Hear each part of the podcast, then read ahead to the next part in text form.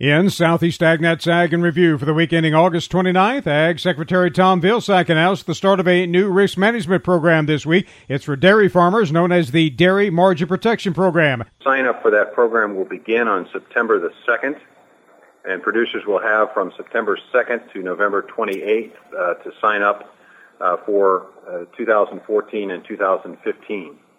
Uh, we will be providing assistance and help to producers to understand uh, whether or not this program uh, is in their best interest uh, with a web-based tool uh, that go, will go online. Uh, it's cloud-based, so uh, most smartphones, tablets, computers, and alike will devices will be able to provide access to this web-based tool. This web-based tool will give producers the ability to take a look at their operation in the context of these pr- protection program uh, and and make sure that it uh, it makes sense for them to get involved. Now, the Margin Protection Program, which replaces the Milk Income Loss Contract Program, gives participating dairy producers the flexibility to select coverage levels best for their operation.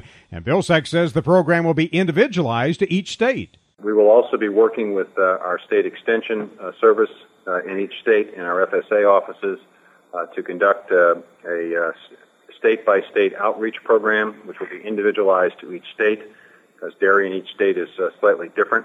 Uh, FSA employees at the county offices will also be and have also begun being trained on the use of the web-based tool. This web-based tool can be found uh, on the USDA website uh, at either one of the following locations at usda.gov.gov slash farm bill, one word, usda.gov slash Farm Bill or at usda.gov slash M as in mom, P as in pirate, P as in pirate tool, M-P-T tool, T-O-O-L. Also this week, we talked again about the recent study which showed that each dollar invested in the beef checkoff program returned about $11.20 to the beef industry. You know, I've always had the belief that the checkoff was value to the industry, but this gave me data to prove it. That's Vice Chair of the Cattlemen's Beef Board, Jimmy Maxey from Fresno, California, who was pleased when he heard Dr. Harry Kaiser of Cornell University share his findings through this study. Dr. Kaiser came up with a study that showed that, you know, we return $11.20 for each dollar that's invested in programs. So it means that our investment in the checkoff as an operation is a good investment, that it returns, you know, better than most anything else that you can invest in nowadays.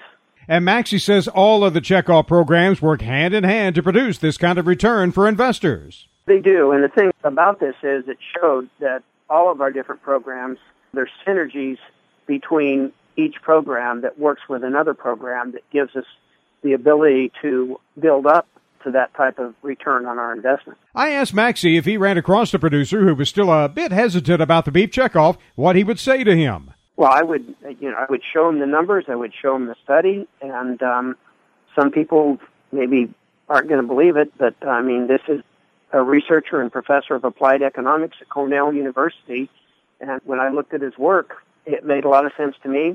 And $11.20 per dollar invested in programs made more sense to me. To see the full results of this study and to learn more about your checkoff, go to mybeefcheckoff.com.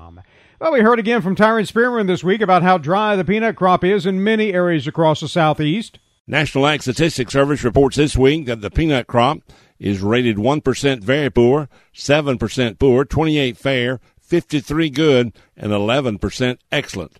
They said peanuts in Georgia need water and looked worse than this past week. They said the temperatures of 100 degrees and spotty rains have some areas with severe dryland crop stress. The conditions of the crop was 1% very poor in Georgia, 8% poor, 30 fair, 49 good, and 12% excellent. But soil moisture has really dropped down, 8% very short, 50% short, 35 adequate, and only 5% surplus.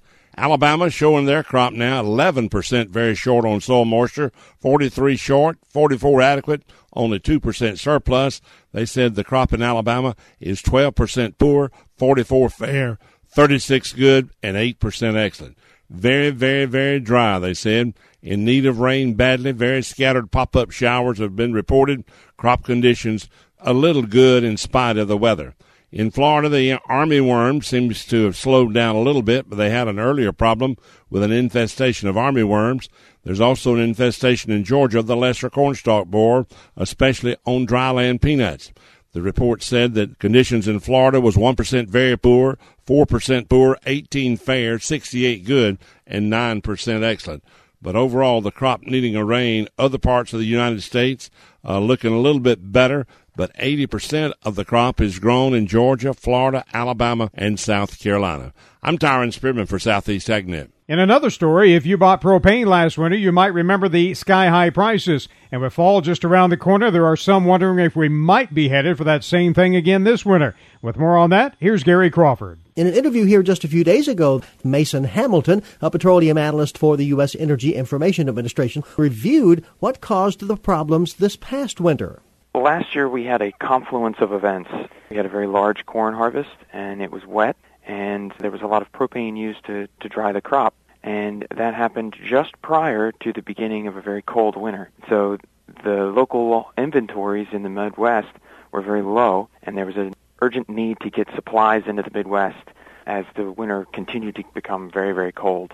We also had pipeline maintenance uh, at that time that supplied the particular area of the Midwest that was most affected.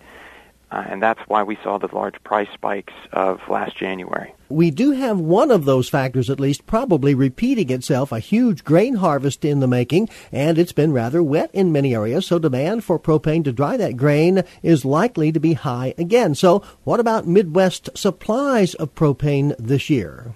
Our current inventory level of 23.4 million barrels is higher than last year, but it's still 1.6 million barrels below normal. Uh-oh. Mason Hamilton says yes, propane supplies are still below normal. However, that could change fairly soon. In each of the past six weeks, the building of inventories has outpaced their five-year average.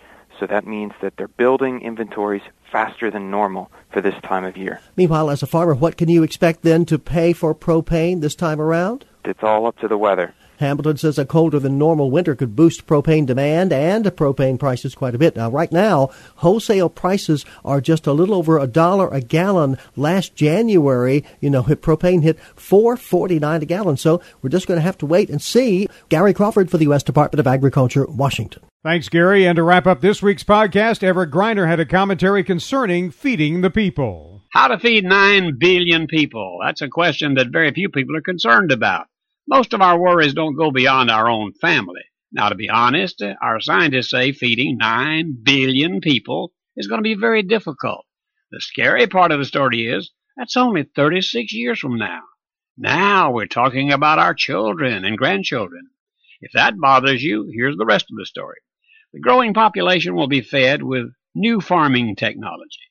We won't grow food like we do today. But you think about this. If we still farmed the way we did back in the 1930s, half of today's population wouldn't have enough to eat. And reaching 9 billion people will only assure a bright future for agriculture. The problem will be how many people will be able to afford it. That's Ag Review for today. Everett Griner, Southeast AgNet. You can hear those and even more reports from this past week on our website, southeastagnet.com.